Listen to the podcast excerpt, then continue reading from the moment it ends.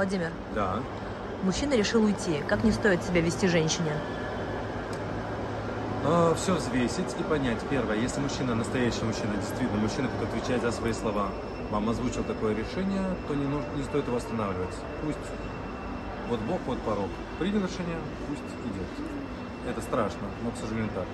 А если мужчина не настолько отвечает за свои слова и просто использует подобную страшную фразу для, жизни, для женщины в эмоциональном плане как манипуляцию, взвесьте хорошенько, он вообще вам нужен? Вы настолько его любите?